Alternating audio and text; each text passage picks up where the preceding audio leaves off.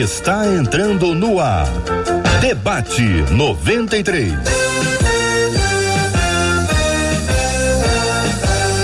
Realização 93 FM. Um oferecimento Pleno News. Notícias de verdade. Apresentação J.R. Vargas. Alô, meu irmão. Alô, minha irmã. Aqui fala J.R. Vargas. Estamos de volta. Começando aqui mais uma super edição do nosso debate 93 de hoje. Bom dia para você, Marcela Bastos. Bom dia, J.R. Vargas. Bom dia aos nossos queridos ouvintes que participam com a gente hoje também através do nosso WhatsApp, que é o 21 96803 8319 96803 8319.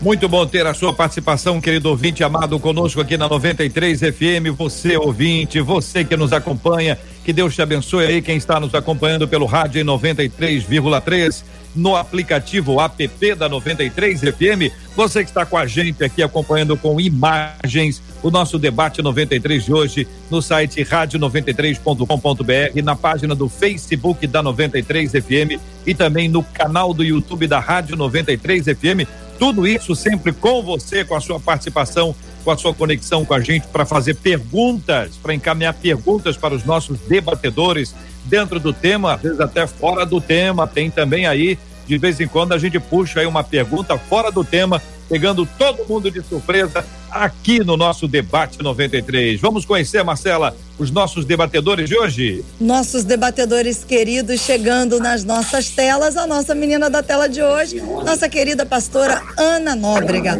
E com a gente os pastores Manuel de Matos e o pastor Cezinha Cita todo mundo preparado para um super debate 93. Todo mundo já aqui na tela da 93 FM para compartilhar com a gente um grande programa de rádio hoje juntos, interagindo com os nossos amados ouvintes em todos os lugares desse país e desse planeta. Gente que está na expectativa da vacina e gente que já está preparando o bracinho para recebê-la. Gente que está no Reino Unido, gente que está na Rússia, gente que está pelo planeta fora acompanhando a 93 FM. Seja muito bem-vindo, seja muito bem-vindo. É um prazer, é uma alegria ter você com a gente aqui, ó, junto conosco no debate 93 aqui na Rádio 93 FM em 93,3 MHz a partir do Rio de Janeiro para todo o país e o planeta.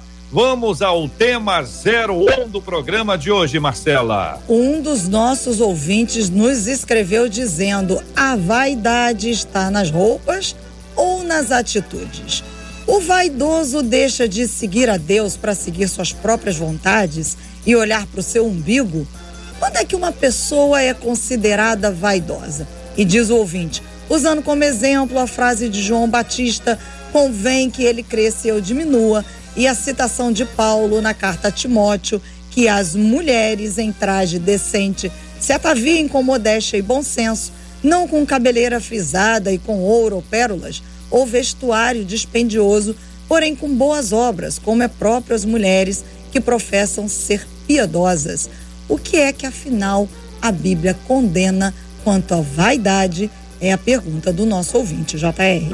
Eita, igreja, é hoje, é hoje. A primeira pergunta, gente, nós vamos, vamos, vamos por partes, tá bom? Para poder ajudar o nosso ouvinte no acompanhamento. A vaidade está nas roupas ou está nas atitudes? Marcela, vou começar a, para ouvir os nossos de, de, de, debatedores, eu tenho que criar um critério, né? Que esse assunto é complexo. A gente joga para uma pessoa e diz, ah, por causa disso. Então, vou começar por ordem alfabética, tá Ih. certo? Pastor Manuel de Matos, bom dia. Queremos ouvir a sua palavra inicial sobre esse assunto. Ordem alfabética invertida. Bom, bom dia, JR, aos ouvintes aos pastores, eu fui pego de surpresa. Eu falei, ordem alfabética, Ana Nóbrega. Não entendi muito bem, mas vamos lá. ordem alfabética pessoal? reversa, pastor, invertida. Você me pegou de surpresa. Aliás, surpresa não, eu estava esperando. Vamos lá. É, esse tema é um tema bastante complexo, porque as pessoas estão muito, muito acostumadas a ligarem a, a, a vaidade ao exterior. Embora é. isso conte muito, né? Conte muito, mas eu acho que tem mais a ver com pudor, decência, naquilo que estereoticamente nós apresentamos, do que necessariamente vaidade. As pessoas confundem vaidade com pudor, como eu acabei de dizer agora. Mas a vaidade, para mim, está muito mais ligada à atitude interna do ser humano que expõe aquilo que ele é por dentro, externamente falando. Por exemplo, é possível que alguém seja vaidoso espiritualmente falando. É possível que alguém seja muito vaidoso. Eu conheço muitas pessoas vaidosas porque se dizem muito espiritual. Isso é perigoso, não tem nada a ver com roupa. É, é possível que alguém seja vaidoso é, por ter uma profissão muito boa, tem a ver com trabalho, com outras coisas mais. Então, esse é um tema muito vasto, mas que nós devemos tomar muito cuidado ao tratá-lo, mas com certeza a gente vai tentar chegar a algum denominador comum aí entre todos nós. Pastor Cezinha Cita, bom dia, seja bem-vindo também ao nosso debate 93 de hoje. E aí, pastor, qual a sua opinião sobre essa primeira frase? Bom dia, bom dia, JR, bom dia, Marcela, Bom dia, Ana, pastor Manuel, pastora Ana né, e os ouvintes dessa rádio. Prazer estar aqui com vocês de novo. Assunto muito legal. Acho que esse é um tema que vale a pena a gente discutir, vale a pena a gente conversar. A aplicação do pastor Manuel aí, na minha opinião, é perfeita. Acho que esse é um assunto que a gente tem mesmo que tratar, tem mesmo que conversar. Acredito que vivemos, infelizmente, numa cultura de aparência, numa cultura de de plástica, né, externa, mas a proposta do evangelho é exatamente o oposto disso. A proposta do evangelho fala de essência, fala do que somos de fato, fala daquilo que carregamos dentro. Cristo disse: do seu interior fluirão os rios. Então acredito que tem muito a ver com aquilo que carregamos dentro de nós. É um assunto que vale a pena tratar mesmo, JR. Obrigado por me convidar. Obrigado, senhor pastor. A pastora Ana Nóbrega, nossa menina da tela de hoje, ao lado da Marcela. Bom dia, bem-vinda. A sua opinião sobre esse assunto. Bom dia, JR. Bom dia a todos. Que alegria estar de volta. Marcela, um beijo para você e a todos que nos ouvem. Bom, queridos, eu acredito que essa pauta da vaidade é um assunto muito oportuno. Como o pastor Cezinha disse muito bem, a gente precisa conversar sobre isso para nos parecermos mais como nosso Senhor Jesus. E eu penso que tem muito a ver com a nossa identidade, né? A vaidade, ela pode, ela pode ir para os extremos. Ou você vai para o excesso ou para a falta. Então, é importante a gente conversar sobre isso, principalmente sobre identidade, né? Identidade, porque eu acredito que quando essa identidade é curada, é tratada, é restaurada, então a gente tem um sentimento, porque a vaidade, tem, tem, é bom ter um pouco de vaidade, né? Especificamente para as mulheres, falando do aspecto físico, é bom a gente se cuidar, é bom a gente é, se amar. Tem, tem um ensino deturpado religioso que vem dizer para as mulheres que isso não, não cabe. Então, tem, tem um, um viés da vaidade que precisa ser bem recebido, bem quisto, bem observado por nós. Então, o equilíbrio. Acho que a chave sempre será o equilíbrio.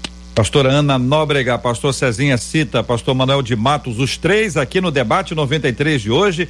Façam suas perguntas, seus questionamentos, suas hipóteses, conjecturas, que é sempre muito bom ter você com a gente aqui, participando, seja pelo nosso WhatsApp, que é sempre a nossa conexão imediata, que você pode mandar agora a sua mensagem, 21 96803 8319, 21 96803 8319 também, se você estiver no Facebook ou no YouTube, ali no chat você pode apresentar a sua pergunta também. Vamos compartilhá-la aqui com os nossos queridos debatedores e com os nossos demais ouvintes. E vamos aqui juntando dentro desse monte de gente que sabe tanta coisa, tanto dos de, de, debatedores quanto dos nossos ouvintes, e sempre à luz da palavra. Queremos que a palavra nos guie, queremos que a palavra nos dirija. É isso que a gente está buscando aqui. A pergunta número dois que faz a nossa ouvinte aqui ao encaminhar o tema Diz assim: o vaidoso deixa de seguir a Deus para seguir suas próprias vontades e olhar para o seu umbigo.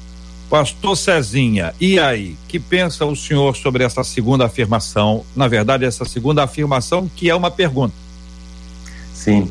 É, JR, eu gostei muito da aplicação da, da, da pastora Ana quando ela disse que nós precisamos encontrar um equilíbrio. É, porque existe mesmo um perigo de nós abandonarmos o cuidado pessoal, o cuidado é, conosco, é por conta dessa aplicação bíblica, às vezes exagerada, né? Muitas vezes mal interpretada.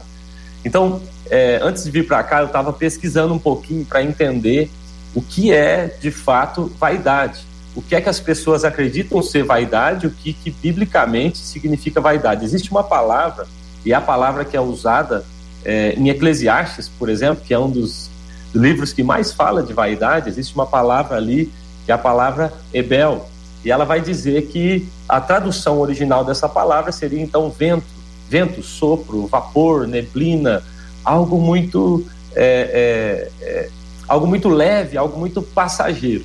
Então é importante a aplicação desse texto também ficar claro para nós sobre a definição do que é vaidade na sua expressão bíblica. Então existe sim uma relação de vaidade com pecado, idolatria, é, com orgulho. Isso na Bíblia vai aparecer várias vezes. É muito importante a gente se lembrar. Mas é, não é dessa vaidade, muitas vezes, que, por exemplo, a pastora Ana colocou aqui um cuidado. Eu sou casado com uma mulher, graças a Deus, assim, extremamente linda, cuidadosa, vaidosa, e eu não encontro pecado nisso. Eu vejo ali um, um zelo e um cuidado com ela e até comigo. Eu fico muito feliz com isso. Mas a explicação bíblica é que a, a vaidade ela é toda tentativa de satisfação pessoal sem Deus. Então, quando eu tento externamente criar algo para me tornar melhor e tentar resolver algo que internamente não está resolvido, isso sim é a vaidade no sentido bíblico. Então, quando eu tento fazer algo a parte de Deus e trazer uma aparência de, de santidade ou de beleza e tal, sendo que isso não está resolvido aqui dentro, isso sim é o que a Bíblia condena. Então há uma vaidade ali que se aplica como pecado. Por exemplo, quando é, o autor de Eclesiastes fala sobre Eclesiastes capítulo 2, que vai falar várias vezes sobre a vaidade, ele diz: Eu tentei muitas coisas. Eclesiastes 2 ele diz: Eu tentei construir, eu tentei arrumar mulher, eu tentei comprar, eu tentei arrumar cantores e música, eu tentei de todas as maneiras algo que satisfizesse a minha alma. Eu não encontrei. E ele termina dizendo: foi como correr atrás do vento, porque há uma relação, ele está fazendo um trocadilho. Há uma relação entre vaidade e vento, vaidade e sopro, vaidade e neblina. Você deve se lembrar de quando Deus diz: a vossa vida é como uma neblina, é como um vento. Então há um cuidado mesmo, que a Bíblia nos chama atenção, para algo que está dentro de nós que seja próspera a sua volta, assim como próspera é a sua alma. Então eu não vejo problema em termos um cuidado externo, desde que as coisas estejam resolvidas dentro de nós. É sobre identidade, como a pastora Ana bem colocou aqui. Pastora Ana Nóbrega, pastor Manuel de Matos, a fala da ouvinte vai nessa seguinte direção. O vaidoso deixa de seguir a Deus para seguir suas próprias vontades e olhar para o seu umbigo? Sim, sim. Tá. Desculpe, estão me ouvindo? Então tá travando um pouco para mim. Tá Perfeitamente, pastor. Pode ir, pode ir, pastor Manuel. Tá, tá, tá. Vamos lá. Uma coisa que nós precisamos atentar para tudo isso, o pastor César, Cezinha falou muito bem aí, e a Ana também, mas uma coisa importante que nós devemos analisar é o seguinte: é partindo do ponto de vista de quem que estamos analisando a vaidade do outro. Porque o que para um pode ser vaidade, para o outro pode ser natural e não ser pecado na Bíblia. Por exemplo, existem algumas, algumas pessoas que, se uma mulher colocar uma blusa de alcinha, por exemplo, é uma vaidade extremamente pecaminosa para aquela pessoa. Se ela colocar um batom, é uma vaidade. Então, peraí, o que, que é vaidade bíblica e o que, que é vaidade é, é, partindo do meu ponto de vista? O que, que eu penso? Às vezes, uma pessoa que tem uma condição financeira um pouco melhor, ela vai ter condições de comprar um brinco de ouro, é um, um colar de ouro, e uma outra pessoa vai olhar isso e vai dizer: Nossa, que vaidade que essa pessoa tem. Então, na verdade, ela não é vaidosa. É a, aliás, desculpe, ela é vaidosa, mas está dentro do limite. Então, é isso que nós temos que tomar cuidado. Uma outra coisa importante é a questão histórica. Nós pegamos um texto aqui que ela falou de 2 Timóteo 2,9, que foi escrito para um tempo e para um povo. É uma questão histórica como, por exemplo, todos nós sabemos que Jesus de Nazaré, historicamente falando, é uma coisa. É o, é o Galileu da Galileia, é o Nazareno que apareceu como grande profeta, e depois veio o Cristo, aplicado por Paulo já na época da Grécia, da língua grega e outras coisas mais. Então a gente tem que definir bem o que é histórico o que é geográfico, o que é vaidade bíblica, que a Bíblia condena, tudo aquilo que o homem tenta, tudo aquilo que o homem tenta mostrar que, por exemplo, o dinheiro e nem o corpo pode apresentar, pode ser uma vaidade perigosa. Como, por exemplo, JR, é, existem pastores com igrejas que são vaidosos. É, eu falo por mim, por nós, o meu convívio do dia a dia. Então tem muito tipo de vaidade. Agora, cuidado quando for analisar, para você não analisar, ouvinte, partindo do teu ponto de vista. Não é o meu ponto de vista que define se o outro é vaidoso. É o que a Bíblia diz que vai me definir quem é vaidoso ou não. Ana, embora o pastor Manuel de Matos tenha tentado ir a Paulo, escrevendo a Timóteo, e não seja a hora ainda, vou pedir para você segurar um, um, um pouquinho para a gente segurar aqui e tentar no passo a passo, porque a pergunta que faz o ouvinte é: o vaidoso deixa de seguir a Deus para seguir a si mesmo, para seguir os seus, o seu próprio umbigo, ou seja, deixa eh, e existe uma questão clara: qual é a vontade de Deus?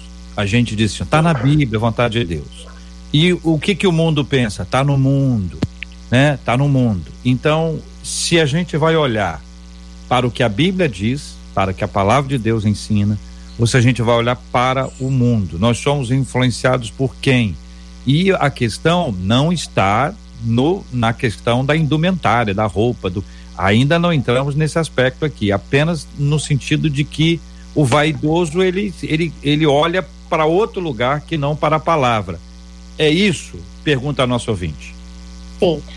É, JR, é, eu me lembrei o tempo todo, enquanto os meus amados irmãos falavam, da passagem da tentação de Jesus, né, quando Jesus foi tentado no deserto. E partindo do, do ponto de que vaidade, né, o significado da palavra no dicionário português, vaidade significa qualidade do que é vão, do que é vazio, do que é firmado sobre aparência ilusória. Então, eu acho que a, o texto, a, a postura de Jesus no deserto diante de Satanás é perfeita para nós. E tudo que Satanás propôs para Jesus foi, para que ele perdesse o coração, perdesse a correta motivação. Foi para que ele Jesus foi tentado na concupiscência dos na concupiscência da carne. E o tempo todo ele disse: Não, eu te resisto. Na palavra, eu te resisto. Eu acredito sim que nesse aspecto da vaidade, né? Estamos falando agora nesse aspecto e não falando do, que é exterior, mas aquilo que não se vê. O nosso inimigo ele vai sempre tentar, né? Nos, ele, vai, ele vai nos fazer cobiçar. Ele vai nos tentar nessas fraquezas, nas nossas fraquezas, fazendo com que a gente perca a vontade de Deus para as nossas vidas. Me lembrei também de Jesus na sua última festa das cabanas, na festa dos tabernáculos, quando ele fica ali quietinho na casa dele e os irmãos de Jesus falam: Ei, você não vai subir? Você não vai para a festa? Porque a pessoa que faz o que você faz, ela não fica escondida. A pessoa que faz as coisas que você faz, ela se mostra para todo mundo. E Jesus ele responde: Meus amados, para vocês qualquer tempo é o tempo. Ainda não chegou o tempo. Então, Jesus ele estava o tempo todo linkado com o Espírito Santo. Ele foi tentado nas, nas, em suas vaidades a se mostrar, a fazer aquilo que não vinha do coração do Pai, a se mostrar no tempo que não era o tempo do Pai. E a gente precisa olhar para Jesus. Jesus é o nosso modelo perfeito de como vencer a vaidade e vencer as tentações que vêm para nos tornar vaidosos quando nós não fomos feitos para ser assim. Marcela Bastos, conectada aí com as perguntas dos nossos ouvintes pelo nosso WhatsApp que está na tela, é o 21 96803 5319. 8319 21 96803 8319. Vai aparecer, vai chegar aí na tela. A gente tá com uma troca interna aqui, mas apareceu. Pelo WhatsApp, uma das nossas ouvintes disse assim: hoje nós vivemos na cultura da exposição principalmente por conta das redes sociais. Diz essa ouvinte, ou, ou ouvinte, aliás, vaidade sempre existiu e existirá. Só que eu acho que nos nossos dias a vaidade está mais por conta da estética.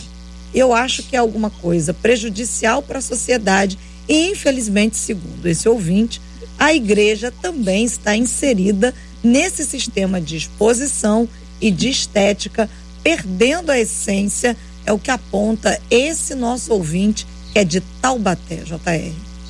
E aí, Cezinha, pastor Manuel de Matos, Ana Nóbrega, ele tá certo? Fala, pastor Manuel. acredito que ele, ele está em parte certo, sim. Mas, JR, eu queria te pedir, por favor, permissão, só para. Eu acabei pulando aquela outra, então, só para dar uma resposta objetiva sobre a última pergunta, por favor, se eu puder.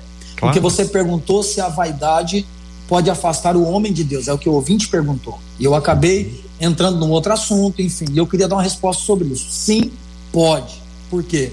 Baseado na Bíblia, entre tantos personagens, eu quero citar só um. Saul começou muito bem, foi escolhido por Deus, começou sua carreira ótima, mas em 1 Samuel, capítulo 15, verso 12, a Bíblia diz que ele fez um monumento para si mesmo. Algo que envaideceu a ele. Ele disse: Eu sou grande, eu sou poderoso. Depois ele comete o erro de sacrificar quando não era para sacrificar. Enfim, tantas coisas. Um cara que tinha tudo para dar certo.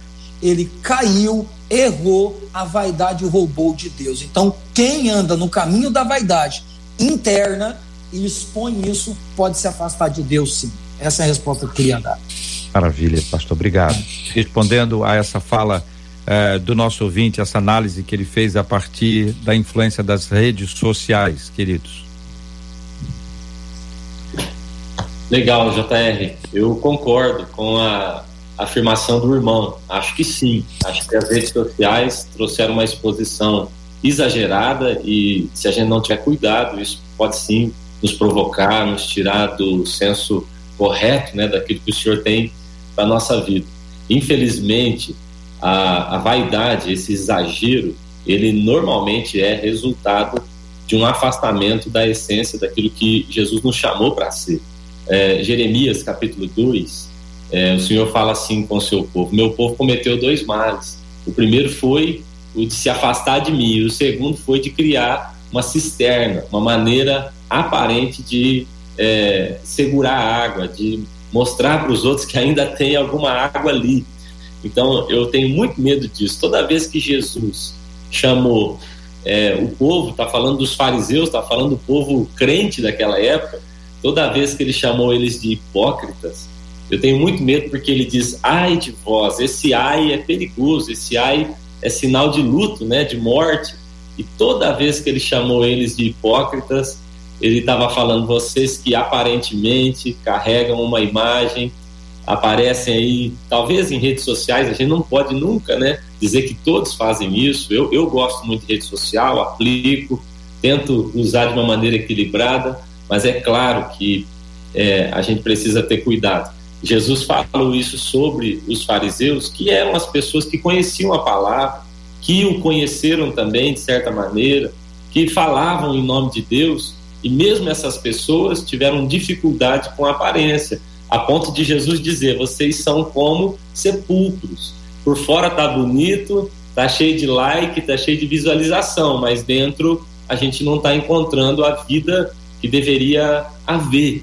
Então, seguindo aí a pergunta do irmão, é, nesse comentário da Marcela, eu acredito que sim, é possível afastar. Eu uhum. acho que o grande segredo é o que Deus falou lá em Jeremias 2. É só não se uhum. afastar do manancial. Você pode ter esse cuidado estético, externo, é, e participar de redes sociais e de debates bonitos como esse, e estar tá aqui aparecendo sem nenhum problema. Se você tiver no manancial, se as suas raízes se estendem para o ribeiro, você não vai ter problema de amor vier. A questão é que quando perdemos a essência, nada mais do que fizermos vai valer, nada mais vai ter significado para o céu. Isso mexe muito comigo. Eu tenho muito medo disso. Ana. Ai, JR, bom, no exercício do ministério, né, nessa, nessa caminhada itinerante, a gente encontra muita coisa. Eu já vi pessoas disputando pelo melhor lugar. Ah, essa cadeira da frente é minha. Ai, cadê o hotel maravilhoso, né? Estou falando assim abertamente um pouco sobre os bastidores. E essa coisa da vaidade, ela realmente pesa o ambiente. A pessoa vaidosa, ela pesa o ambiente, sabe? É, aquele, é aquela autoidolatria, é, chamando a atenção para si mesmo. Eu acredito sim que as mídias sociais têm um, um papel, sabe, de, de aumentar, de amplificar essa coisa, mas que na verdade começa em nós. Sabe, se você guarda o teu coração, é, é um exercício que eu tenho busco fazer todos os dias, sabe? Eu, eu eu permeio, eu penetro em muitos lugares. Se eu percebo que aqu aquela atmosfera não é boa para mim, ela não vai me fazer bem, então eu me protejo desses sentimentos, eu protejo meu coração, eu guardo meu coração. É, procuro não competir, sabe, pastores, cuidado para não competir, sabe, para não confundir a sua caminhada, a sua história com outros. Eu, eu, sinceramente, não tenho dificuldade alguma de uma igreja incrementada, de paredes pretas, de uma iluminação bacana, sabe, de uma boa transmissão. Acho que nessa pandemia as igrejas aprenderam muito sobre isso, como povoar a internet, porque a internet é um mundo, precisa ser habitado, povoado, conquistado. Mas, mais uma vez eu digo, vem parte tudo do coração, de guardar o coração. Se a motivação para crescer, se a motivação para levar o evangelho, ela é pensando em si mesmo, nessa autopromoção, nessa autoidolatria, uhum. então não vale. É vaidade, tudo é vaidade, tem que ser deixado para trás. De uma forma ou de outra, eu vou puxar o assunto pro dia a dia, tirar do púlpito, tá bom? Vou tirar o assunto do, do, do púlpito e vou botar o assunto na, no que os antigos chamam de nave do templo, né? Onde as pessoas se assentam no trabalho, em casa, no relacionamento, no dia a dia que é tão importante. Um dos nossos ouvintes, o André, está dizendo o problema não é a rede social, o problema é o ser humano. O Ervan faz uma pergunta, vou pedir o pastor Manuel de Nóbrega. Manuel de Nóbrega ficou ótimo, hein, rapaz? Eu fiz uma mistura aqui. A praça é nossa, Cezinha. A praça é nossa. Hein? É, vocês ficam com esses nomes todos aqui misturados na minha mente. Vamos para frente, o Manuel de Matos, de Nóbrega. É, a ah, pergunta para o senhor é o seguinte: do Ervan, quando eu interiorizo o título mais que vencedor em Cristo, eu estou sendo vaidoso? Não, ele está sendo é, convicto do que está falando, porque ele está usando uma palavra que é de Deus. E se usar a palavra de Deus para nos manter firme for uma vaidade, use bastante essa vaidade. Primeiro Samuel 16, 7 é o destaque que faz o Ministério de Oração, pastor Márcio e pastor Jorge, que lembra o texto, né? A menção específica que Deus não vê a aparência, mas Deus vê o coração lá no ato de, de, de unção, quando Davi foi ungido para ser o próximo rei, como aconteceu e a gente acompanhou esse texto. Agora, a, a ouvinte encaminha a gente para a perspectiva de João Batista a respeito de Cristo, né? Convém que ele cresça e eu diminua. E eu volto a dizer que a perspectiva também pode incluir o púlpito, mas não é só púlpito, é banco da igreja, no trabalho e tal. Essa ideia de exaltar a Deus, que ele seja exaltado, que ele cresça, que ele cresça, que ele cresça. E se ele cresce, naturalmente eu vou diminuir. Fico preocupado também, às vezes, com a falsa humildade. Não, não, não, não, não, não. Mas às vezes é um não, não, não, para parecer muito humilde e aí tem o outro lado dessa história. Como só quem sabe disso é Deus, a gente precisa explicar como é que funciona isso, queridos. Fique à vontade. Os microfones estão abertos e as telas também. É, Marcela, sobrou para você. Olá, pastora Ana, vamos conversar com a senhora. Olha, meus amados, é, tempo de quarentena, é, eu realmente pensei muito na minha vida, pensei muito no ministério, pensei muito na maneira como eu tenho levado o ministério, a obra de Deus na minha vida, é, da minha casa. Tem um versículo, acredito que norteou esse tempo para mim, que foi o conselho de Paulo a Timóteo: tem cuidado de ti mesmo e da sã doutrina. Então, eu posso dizer a vocês que nesse, nesse tempo todo dentro de casa, né, permitido por Deus, eu pude refletir muito sobre essa frase que o JR frisou e, né, e o próprio ouvinte trouxe para a gente, essa palavra de, de João Batista. Pedi muito a Deus que pudesse, que eu pudesse fazê-lo crescer na minha vida, que pudesse, sabe, é, é, é, tempo mesmo da gente deixar o Espírito Santo sondar o nosso coração e, e perceber essas pequenas vaidades. Então eu vi, assim, particularmente falando, a minha preocupação, sabe, fulano de tal chegou depois, já tô, tô falando aqui é, é de púlpito, mas é a minha experiência pessoal, né? Fulano de tal chegou depois é, no ministério e hoje já tem maior proeminência, já é mais proeminente. Então, assim, abrindo o coração a vocês, essa, essa competição, essa, essas, essas vaidades, né? Então, para mim, esse foi um tempo, tem sido um tempo de deixar o Espírito Santo tratar o meu coração. Eu tenho pedido realmente, tenho cantado isso, que ele cresça, que eu diminua e, e, e buscar me conhecer mais, ter cuidado de mim, cuidado da minha vida, cuidado da minha casa, cuidado do meu casamento, como é o meu relacionamento com meu marido. Existe competição, sabe, dele para mim ou, de mim para com ele. Ah, enfim, é, tenho sido esse tempo muito especial e essa tem sido a minha oração para que eu possa sair desse 2020 com o coração tratado, curado e de renovado e de fato poder dizer, Senhor, cresce na minha vida, aparece na minha vida. A gente precisa fazer esse exercício. Se nesse ano, se nesse tempo, os meus queridos ouvintes não fizeram, ainda dá tempo da gente pensar e cuidar, cuidar muito bem das nossas emoções. A gente já vai entrar na questão de roupa, mas veja como é necessário pavimentar para a gente chegar lá numa coisa que não é a mais importante, mas que é a mais vista, né? A mais perce percebida. A gente vai vai entrar nesse ponto. Mas veja como a vaidade ela precisa ser tratada internamente. É o coração, é a mente, é a competição, olhar para o lado, é o ambiente, a cultura, a cultura que nos expõe, a cultura que nos empurra. Você tem que ser melhor do que fulano de tal. E você tem que ser melhor do que ele, você tem que aparecer mais do que ele. Às vezes não é a pessoa que pensa isso, mas as pessoas ao redor influenciam de tal forma que a pessoa acaba assimilando aquilo ali. Então, essa é uma esse, esse talvez seja um ponto muito difícil, mas que a gente começa a aprender com Jesus, né? E João aponta para ele. João che chegou antes. Ó, João já estava antes. João era famosinho no seu tempo. João era questionado pelos fariseus, escribas, pelos religiosos. E João estava lá firme. De repente, Jesus chega. Se você pensar na perspectiva humana, ele veio para assumir uma proeminência e Joãozinho ficou pequenininho ali. E aí o que que ele diz? Não, peraí, gente. Cada um tem o seu lugar. Eu sei o meu lugar. Eu não sou a luz, não. Eu vi, eu vi antes dele. Convém que ele cresça. Eu não posso nem calçar sandálias dos seus pés.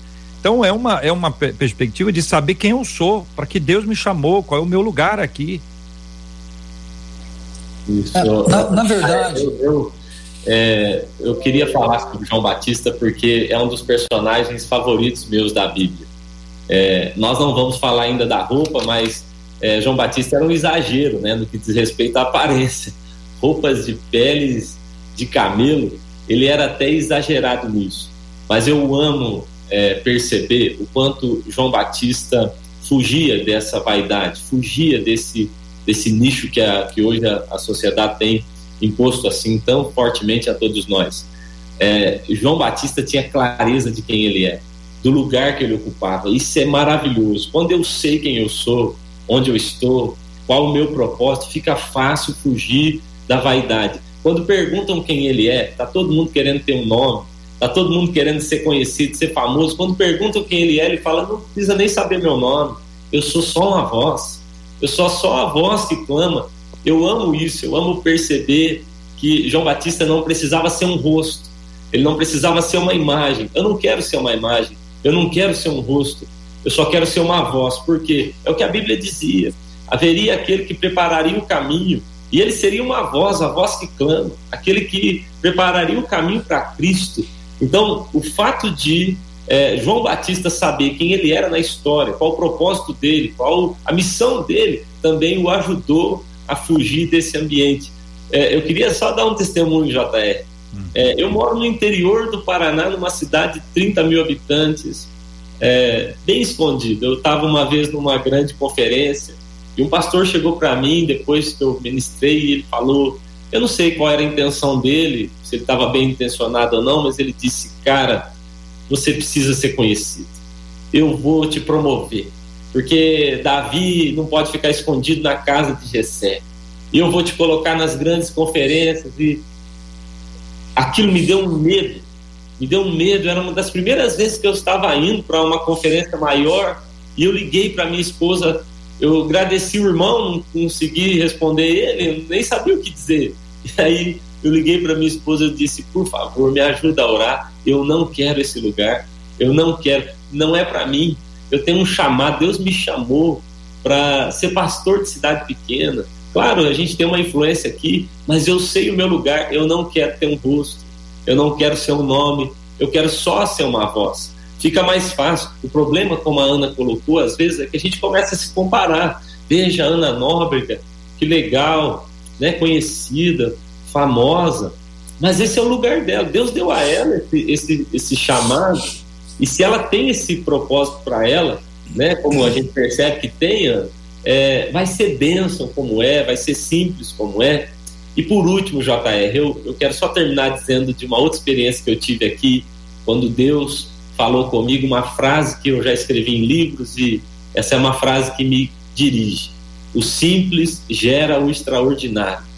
Tantas vezes nós acreditamos que o extraordinário de Deus virá a partir de algo tão sofisticado, cheio de pompa, de luz, de fumaça.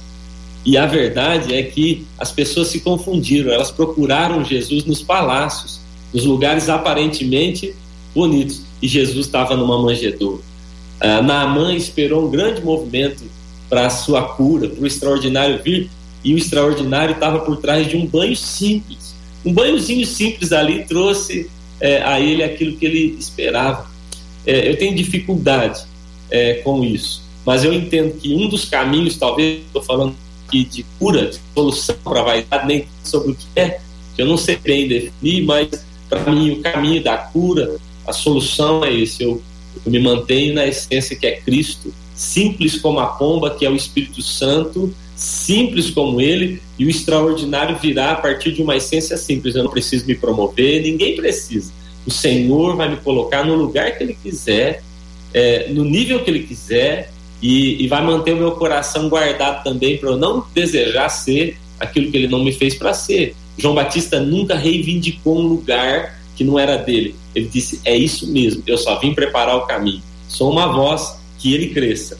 Então, que ele cresça não era nada aparente, não tinha a ver com aparência, mas tinha a ver com um coração missionário focado no seu propósito. Eu sei qual é a minha missão, eu sei qual é o meu propósito, e se eu cumprir, eu serei o homem mais realizado da terra. Tudo que os pastores acabaram de dizer, o verso 28, o próprio João vai dizer no meio dessa discussão, porque o que está acontecendo no capítulo 3 é uma discussão entre os discípulos de João, um judeu, e porque do outro lado Jesus estava batizando os discípulos dele, enfim. Mas no verso 28, João diz assim: gente, mas eu já falei para vocês que eu não sou Cristo. Ele mesmo vai dizer isso, eu não sou Cristo. E no verso 30 ele vai dizer: é importante, é necessário, enfim, que ele cresça e que eu diminua. E aí nós voltamos para o início do debate, que a Ana tocou nesse assunto e eu quero falar: identidade. Quando eu sei quem eu sou em Cristo, a, a vaidade não vai dominar meu coração. Eu nunca posso comprometer o poder da palavra e do que Deus me chamou e para que me chamou por conta de uma vaidade pessoal. Então aí entra na segunda parte que você mesmo falou, JR, que é a motivação. Os irmãos falaram aí, e eu tenho experiências aqui, a minha igreja é no meio do mato, você sabe disso, a Marcela conhece, e vira e mexe, alguém diz assim para mim, pastor, o senhor não tem noção de como o, senhor, o seu nome é por aí. Eu digo, cara, eu não tenho noção mesmo. E, e tipo, eu não quero ter, e Deus conhece meu coração, não é falsa humildade. Eu sei para o que Deus me chamou, ponto. É isso que me faz permanecer de pé é isso que me deixa forte. Então, aqui no capítulo 3, João está acabando com uma discussão. Eles estão brigando porque um batiza, o outro batiza. Uma... E ele está assim, gente, peraí, calma. Eu estou aqui cumprindo meu papel. Vocês estão preocupados comigo? Eu não sou maior que ele, não. Esse é o segredo. É quando a motivação está correta, tudo ao nosso redor vai fluir naturalmente, com o sobrenatural contribuindo para isso. Nosso ouvinte continua na fala, na sequência desta deste texto e cita Paulo a Timóteo. E a gente entra nesse nesse assunto especificamente agora, tá? Que as mulheres sejam, que as mulheres sem traje decente, né, Marcela? Se ataviem com modéstia e bom senso, não com cabeleira frisada e com ouro ou pérolas, ou vestuário dispendioso porém com boas obras, como é próprio as mulheres que professam ser piedosas. Então, entramos nesse aspecto visual agora, que é concreto, né? Tem cabeleira, tem indumentária, vestuário e vestuário dispendioso. E aí, gente, vamos lá agora para esse ponto de equilíbrio que a gente precisa ter à luz das sagradas escrituras, que é onde a gente sempre encontra o rumo para nossas escolhas e nossas decisões. Bom, eu vou posso começar? Claro. Bom, é, pastor Bonel de Matos falou também no começo sobre a, a, a gente considerar a cultura, né, considerar o contexto. E a gente realmente precisa considerar. Paulo estava falando, estava aconselhando as mulheres ah, para terem esse cuidado. Acho que equilíbrio é mais uma vez a palavra. E sendo mulher, eu posso dizer que essa questão da vaidade nem é hoje em dia mais algo tão exclusivo às mulheres, porque a gente vê os homens também precisando abraçar essa palavra, né? A gente vê nas vestimentas, a, a, eu, eu realmente de coração preciso aconselhar os nossos meninos, os nossos homens, a cuidarem mais e a se vestirem com mais decência, né? Preciso não só dizer isso às mulheres, mas aos homens também. Eu quero é, dizer para vocês que um padrão para mim de beleza tem sido da Sulamita. Quando a gente lê lá em Eclesiastes, a gente sabe, aliás, Cântico dos Cânticos, a gente sabe que é uma carta de amor também do nosso Senhor à igreja, fala do amor de Jesus para com a noiva, mas eu vou me restringir ao relacionamento de Salomão à Sulamita. A gente sabe que ele tinha rainhas e concubinas, é, mas havia algo especial na Sulamita que lhe chamava a atenção. E ele fala ali no capítulo 6, verso 4, diz, é, é, Sulamita, você é como Tirza para mim. E Tirza é a cidade real de Canaã. Quando ele fala isso, ele está exaltando a beleza exterior daquela mulher. Depois ele diz: Você para mim é como Jerusalém, você é maravilhosa como Jerusalém. Agora ele está exaltando a beleza interior dessa mulher. Mais à frente, os versículos ali no, ali no capítulo 6 de Cantares, vai falar de, é, é, como Salomão vê a beleza. Ele exalta a pele, ele exalta o cabelo. É uma mulher que se cuidava é uma mulher que se amava, tanto internamente como exteriormente. E isso fazia da Sulamita uma mulher louvada por Salomão, né, pelo seu amado, pela sua mãe, porque a, a, o capítulo fala isso. Ela era exaltada por suas amigas, pelas rainhas e pelas concubinas. Todos olhavam para ela e viam que ela era feliz. Uma mulher bonita por dentro, uma mulher bonita por fora, uma mulher forte, porque ele diz: você é como um exército que vem com suas bandeiras. E esse tem sido o padrão de beleza para mim. E esse é o padrão de beleza que eu recomendo a homens e a mulheres. Bonitos como Tirza, sabe, que se amam, que se cuidam dentro do equilíbrio, que se vestem com decência, não, não deixando nada à mostra e não fazendo com que a cor do batom, o cabelo, a roupa chame mais atenção do que a presença de Deus dentro de nós. Sabe? Que sejam lindos como Jerusalém, santos e chamados e separados por Deus, com esse coração manso e humilde como é o de Jesus. E forte, sabe? Com um emocional tão bem elaborado, tão, tão curado, tão tratado, que vaidade alguma, nada, nada que vem de fora possa é, ser mais importante que a presença do Espírito Santo dentro de nós. Bom, aqui na minha tradução na Thompson, pessoal, Paulo usa duas palavras que é atemporal, ou seja, na época daquela cultura ele usou isso e hoje é a mesma coisa. Ele disse, pessoal, que as mulheres se vistam com modéstia e sobriedade. Ponto. Isso serve para qualquer tempo, para qualquer época o que, o, que, o que você precisa entender, a mulher, o homem, seja lá o que for, nesse caso aqui, em especial a mulher, eu sempre digo para as minhas filhas, por exemplo, eu tenho três filhas mulheres já praticamente, uma adolescente só, eu digo para elas o seguinte: quando vocês se vestirem, se olhem no espelho. Olhe, veja se isso aí vai agradar o Espírito Santo. Ah, mas para ir na rua é uma coisa, na igreja é outra. Para mim, qualquer lugar eu devo agradar a Deus. Então se olhe, observe, seja tenha modéstia no, no, na sua maneira de se vestir, no seu comportamento. Então, é uma palavra ou palavras que Paulo usa no versículo de Timóteo que serve para qualquer época. A roupa hoje pode ser moderna, mas a modéstia continua a mesma. Então, cuidado, porque os exageros é que nos levam ao pecado. Pode ter certeza disso. Legal, legal, muito boa. Palavras dos irmãos aí. É, eu tenho percebido, JR, que estou é, concordando com o que eles diz, disseram e eu quero só acrescentar mais uma coisa. Eu tenho percebido que a gente também tem que ter um certo cuidado com o julgamento que fazemos a olhar para alguém, a, a, ver a roupa que ele veste, a ver aquilo que ele aparentemente tem demonstrado, né?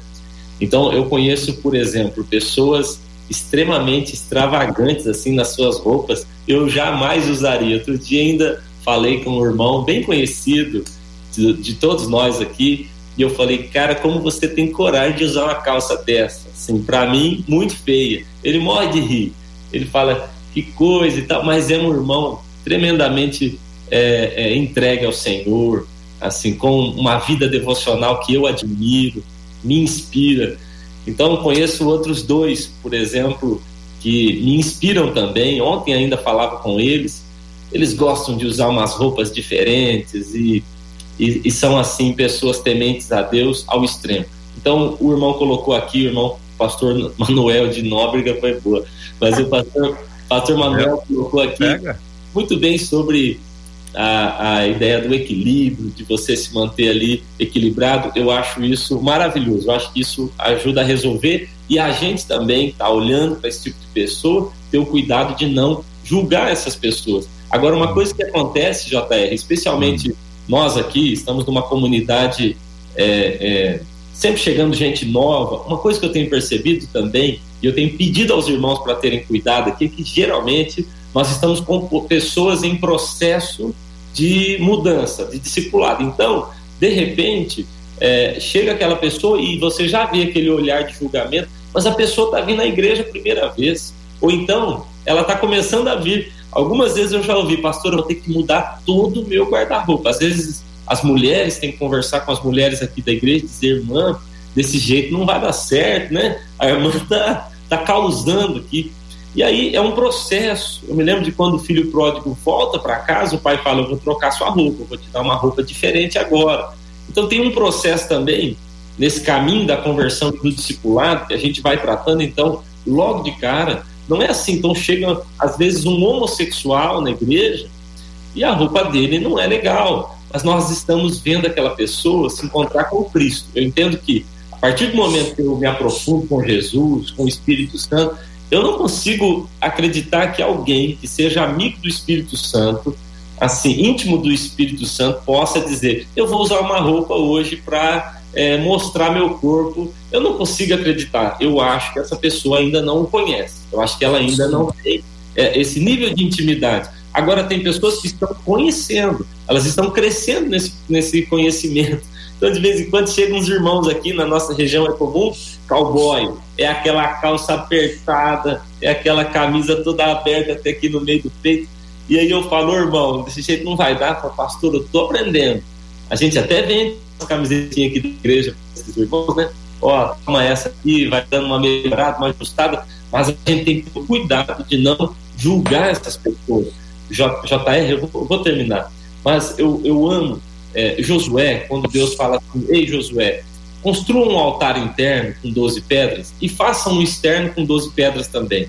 O interno vai ficar escondido, ninguém vai ver, o Jordão vai passar por cima e ninguém vai ver. Você vai fazer 12 lá fora também. E eu me perguntava, para que fazer um altar interno que ninguém vai ver? É, faz só o externo, faz só lá fora, porque todo mundo vai ver. Um dia Deus falou isso comigo. Na verdade, o interno ele é equivalente ao externo. Aquilo que eu construo com Deus aqui dentro vai também aparecer lá fora em algum momento. A Bíblia diz que o coração alegre formoseia o rosto, ou seja, algo dentro de mim vai também aparecer fora de mim, seja no meu rosto, seja no que eu falo. A Bíblia diz que a boca fala do que o coração está cheio, seja no que eu penso. Fala que a mente de Cristo também vem sobre mim, o capacete da salvação domina a minha mente, e seja no que eu visto. Jesus não se vestia mal, na minha opinião, que a ponto dos soldados lançarem sorte sobre as suas vestes. A Bíblia fala de uma noiva chamada igreja, que a igreja seria ataviada, seria toda bonita, sem mancha, sem ruga, sem mácula. Mas ela está falando do, do, estilo de santidade, de, de, de, firmeza no propósito, como a pastora Ana falou aqui da Sulamita. Então, eu concordo com os irmãos mas eu queria só acrescentar, às vezes no processo pode haver pessoas que estão conhecendo Cristo e ainda o que me chama atenção mesmo é o regresso. É quando a pessoa já conheceu Jesus e de repente fala: "Vou, agora tá calor, agora eu vou me contextualizar demais". Isso eu tenho um problema. ah, eu preciso falar, JR, por favor. Uhum.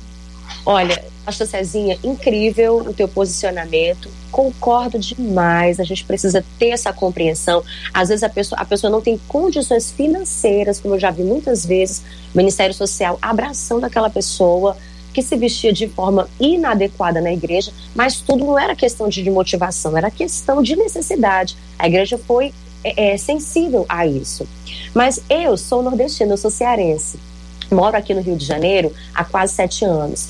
E é impressionante, infelizmente, nós temos muitos nicodemos na igreja. Pessoas que conhecem a Bíblia de capa a capa, mas precisam nascer de novo.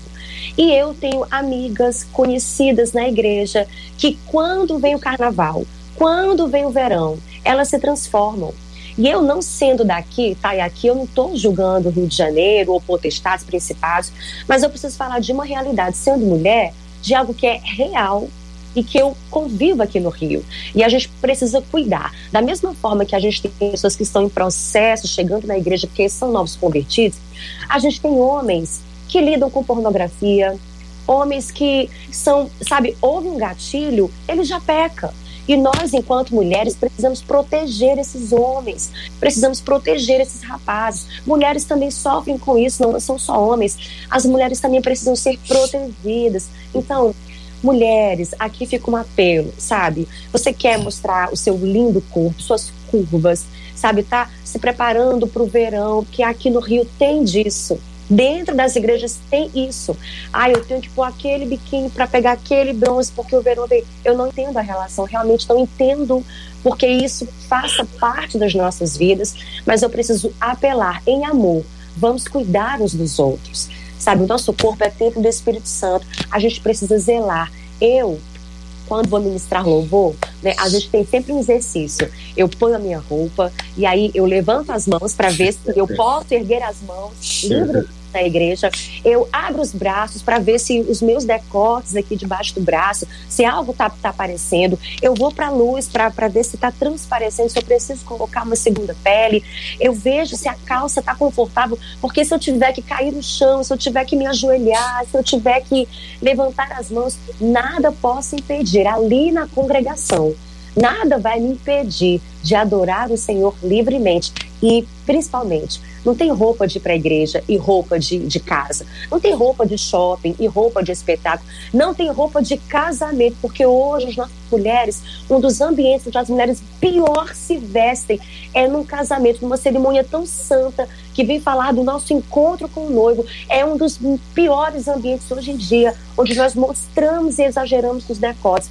Precisamos recuperar a santidade nessa forma de, na nossa forma de vestir também. Fica o apelo de uma mulher aqui para as mulheres que nos ouvem agora.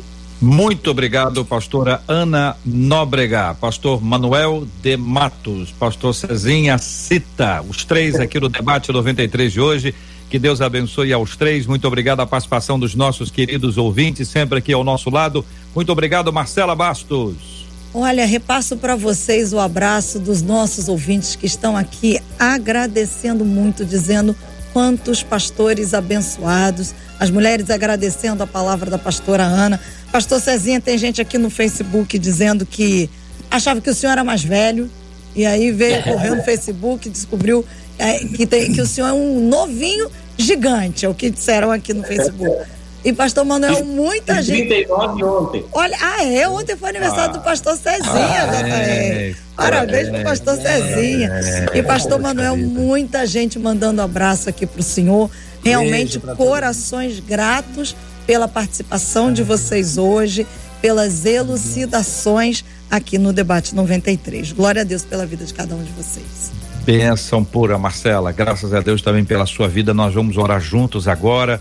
E vamos orar também pelo pastor Cezinha, aniversariante do dia de ontem, 39 anos. Graças a Deus pela sua vida, que o Senhor te fortaleça grandemente. O Senhor tem um hábito saudável, inspirador. O Senhor sempre reconhece a palavra boa que alguém fala. O Senhor diz: olha, realmente a pastora Ana Nóbrega falou uma coisa interessante, o pastor Manuel de Mato falou isso. O Senhor sempre consegue pescar nesses rios abençoados que nós temos aqui uma palavra boa de cada debatedor isso senhor faz desde o primeiro dia. Então eu quero reconhecer que Deus te deu uma habilidade de observar de valorizar, de reconhecer e de aprender. E com isso nós aprendemos muito com o senhor. O senhor é uma bênção. Que o seu ministério continue avançando dentro da, da vontade de Deus. Deus abençoe a sua casa, família, as crianças animadíssimas. Que Deus abençoe vocês sempre em nome de Jesus. Vou pedir o pastor Manuel de, de Matos para orar conosco. Vamos orar pelo pastor Cezinha, vamos orar agradecendo a Deus. Vamos orar pela cura dos enfermos, como temos orado todos os dias pelo consolo aos corações enlutados. Eu queria fazer um desafio a você. Não relaxe com os cuidados. Cada cidade tem a sua realidade. O Rio vive uma realidade hoje extremamente complicada, do nível de complicação que nós não achávamos que chegaria, mas chegou. Então, se você puder, fique em casa. Se você tiver que ir para uma atividade, não descuide de três coisas fundamentais lavar as mãos, mantendo a sua mão limpinha, higienizada. Não coloque a mão no rosto, não coloque a mão na boca, não coloque a mão no olho. Isso é mania. Mania que a gente deve cortar, que a gente deve é, é, ter cuidado, muito cuidado com isso. Não deixe de usar máscara. E aqui, olha, não estou falando de política, pelo amor de Deus, não me confunda. Não me confunda. Não estou falando de política. Estou falando de você ter cuidado com o outro, com a outra pessoa, você não sabe se a pessoa está com a imunidade alta ou baixa, como é que como é que essa esse vírus pode impactar uma pessoa ou outra, a gente não sabe nada, nem os médicos sabem, então por favor, continue usando máscara e mantendo o distanciamento social. Você não precisa falar colado. Nós podemos ficar um pouquinho mais de tempo sem abraçar. Nós precisamos ter cuidado com os mais idosos, mas escuta, essa conversa de idosos foi lá no começo. Hoje está todo mundo com esse risco muito grande. A gente tem que ter cuidado com todo mundo agora. Então vai ter uma festa, você tem que ir mesmo. Sabe, numa festa em que o, o som fica alto, as pessoas tiram a máscara, ou, ou vai almoçar fora e tiram a máscara. Todo cuidado com isso. Claro, isso é responsabilidade individual. Cada um de vocês sabe como ah, se comportar em relação a esse tema. Eu só estou trazendo isso mais uma vez como esclarecimento, dizendo que não tem nada de política na minha fala. É fala de quem já perdeu gente querida. Fala de quem conhece gente querida que está em hospital ou que está tratando em casa. Nós precisamos da bênção, da graça, da misericórdia de Deus sobre as nossas vidas. E exatamente por causa disso eu quero te encorajar a não deixar de orar e não deixar de se cuidar. Vamos continuar firmes e fortes em nome de Jesus. Pastor, Manuel de Matos, por favor, cura dos enfermos, consola os corações enlutados, Cezinha e todo esse assunto do tema de hoje, por favor. Amém. Oremos, pessoal. Pai querido, eu quero primeiro te agradecer, Senhor, pela vida do teu servo, o pastor Cezinha, que completou mais um ano de vida, que o Senhor continue guardando a vida dele, o coração dele, a sua casa e o seu ministério. Que as ricas bênçãos do céu, Senhor, desça sobre o teu filho e o faça prosperar acima de qualquer coisa na sua vida espiritual e toda a sua família, Senhor. Agora nós oramos também pelos enfermos e os enlutados. Em meio a um tempo tão difícil, Senhor, que o mundo está vivendo, mas em especial o Rio de Janeiro agora, nós pedimos ao Senhor que console os corações daqueles que têm tido perda, Senhor, grandiosas em suas vidas. Somente o teu Espírito pode fazer isso. Toca também nos enfermos, Senhor e quanto a vaidade nos ensina a passarmos pelo crivo da tua palavra, a vivermos a tua vontade em santidade e que o nosso andar, o nosso falar, o nosso pensar glorifique o teu nome, Senhor. Que quando estivermos em algum lugar, ou colocarmos uma roupa, ou formos falar algo, que pensemos antes, isso vai glorificar o teu nome, Senhor essa seja a tua vontade sobre nós. Eu abençoo toda esta rádio, a equipe, o JR, Marcela, ó Deus, a todos que aí estão, a pastora Ana, o pastor Cezinha, a todos os ouvintes, nós abençoamos em nome de Jesus. Amém. Amém. Que Deus te abençoe. Você acabou de ouvir Debate 93.